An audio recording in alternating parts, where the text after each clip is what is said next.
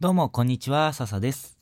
JICA 海外協力隊になりたい人を応援するラジオ。今日もやっていきたいと思います。今日のテーマは、年間20日間人国外旅行の使い方。ということで、えー、お話をしていきたいと思います。これは、えー、JICA のルールとして、協力隊は1年に20日間、その、任国、えー、配属先のある国から出てもいいですよっていうルールが JICA で定められています。この制度を使って、えっ、ー、と、例えば日本に帰る人もいますし、えっ、ー、と、近隣諸国、周りの国に旅行に行く人っていうのもいますし、あとは、えっ、ー、と、同期の友人とか、あと、えっ、ー、と、訓練所でできたね、恋人なんかがいる人は、その相手に会いに行くっていう人もいますね。僕の時は、行ける国って定められてたんですね。国ごとに。パプアニューギニアだったら、インドネシアとオーストラリアと、えっ、ー、と、フィリピンと、ソロモンと、なんだったかな。バヌアツとか、まあ、オセアニアの諸国でね、周りで、えっ、ー、と、周りの国々で定められていました。で、その中で、まあ、ね、パプアニューギニアで散々海を見ているし、海は楽しんでいるので、週末とかにね。なので、ちょっと海じゃなくて、つまり、オセアニアの諸国っていうよりも、島国よりも、もっと大きな国で、うんと、電車とかでね、旅をして、バックパッカーみたいなことをやりたいなと思いまして、で、僕はインドネシアとオーストラリアを旅をしました。で、1年に20日間って言いましたけど、えっ、ー、と、2年協力隊ってあるので、20日間20日間でそれぞれ取れるんですよね。なので、1年目はインドネシア横断の旅。えっ、ー、と、で、2日、あ、2日目じゃない。えっ、ー、と、2年目はオーストラリア1周やろうと思ったけど、全然時間足りなかったので、半周予定を立てて旅をしました。で、この行けるところっていうのも、あんまり治安の悪いところっていうのは JICA からダメだよって言われてしまうんですね。で、これは、事前に、えっ、ー、と、こことここと、ここの町に行って、この町ではここの宿泊施設というか、このホテルに泊まって、で、ここ何泊して、ここからここの移動は飛行機でとかバスで、で、そのバス会社はここで、みたいなことを細かく、えっ、ー、と、事前に、うんと、書類で出します。プランをね。で、許可が下りれば、その旅行に行けるわけなんですけども、これがね、また厄介で、えっ、ー、と、まあ、旅先で、旅先に行ったら、実はバスが取れてなかったとか、バスが取れてなかったというか、バスのチケットが現地で取れなかったとか、あと宿泊施設予約した、予約してあったのに、いっぱいで入れなかったってことになったら、仕方なく予定を変えざるを得ないじゃないですか。そういう時は必ず JICA の方に、あの自分のいる、えー、働いてる国僕で言うとパプアニューギニアの JICA 事務所にちゃんと報告をメールとかでしなきゃいけないんですけども、それを怠ってしまって、で何か、うん、例えばその自分が宿泊しているような、しているはずだった場所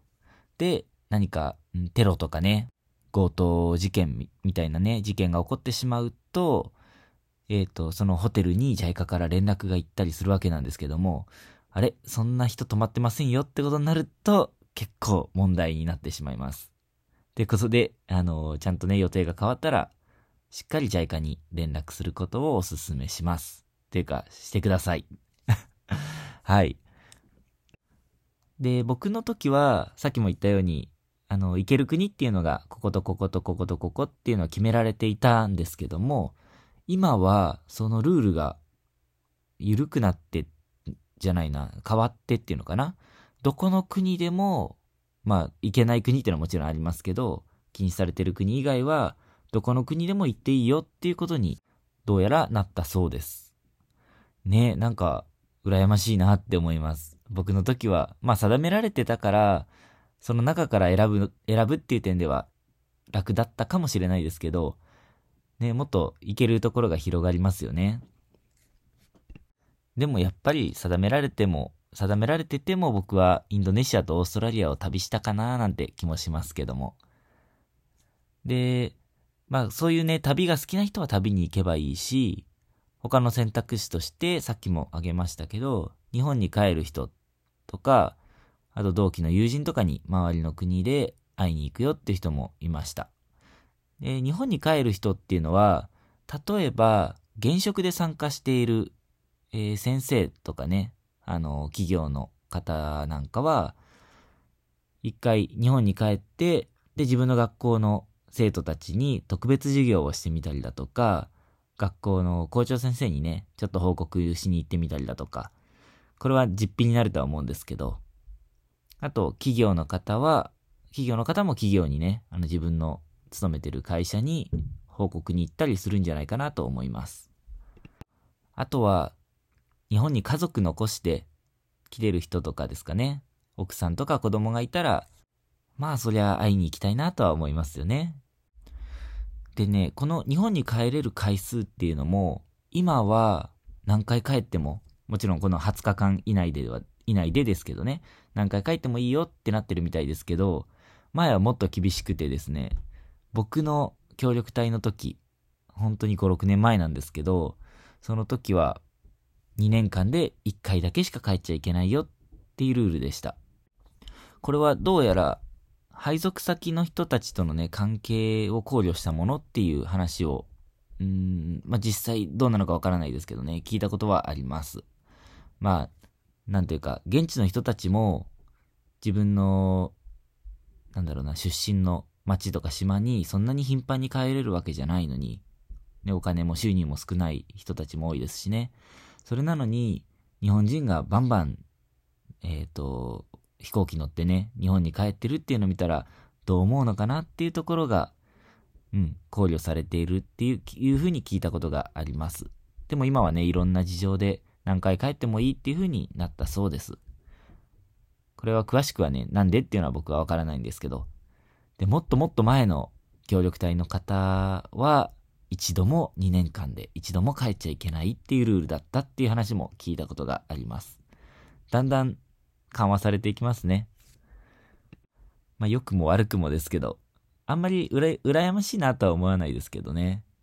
なんかどうやら今の協力隊の人たちは派遣前訓練で朝6時半からのラジオ体操とジョギングもなくなったって聞いてます。あの、僕の時は、毎朝6時半に集まって、で、点呼があって、みんなでラジオ体操第1、第2をやって、で、ジョギング。まあ、ジョギングは絶対じゃないんですけど、散歩してもいいし、ゆっくり座っててもいいしって感じだったと思うんですけど、朝運動しましょうっていう習慣づけの、あの、時間があったんですね。それも、なんか、訓練生から、うん、なくてもいいんじゃないかっていう案が出て、で、結局、いろいろ話し合ったっていうかわかんないですけどね、これも。いろいろ考えた結果、廃止されたって聞いてます。うん、これもね、まあ、自分が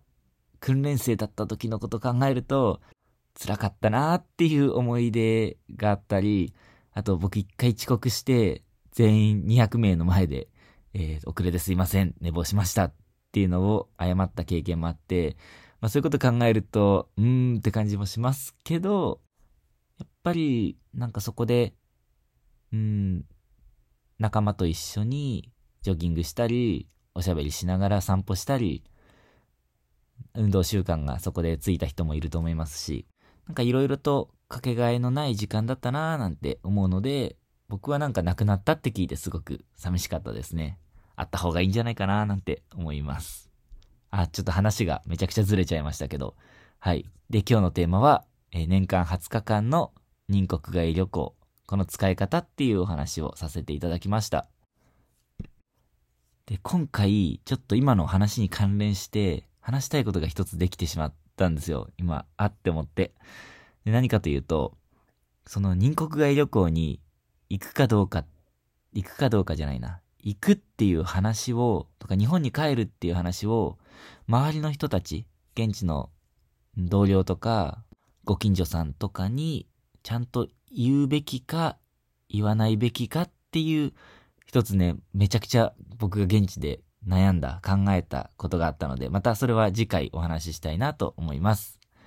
はい。ということで、今日のテーマは、年間20日間、人国外旅行の使い方、ということでお話をさせていただきました。何かご意見、ご感想、もしくはご質問などあれば、Twitter のメッセージとかで送ってもらえると嬉しいです。ということで、また次回のラジオでお会いしましょう。それじゃあ、またねー。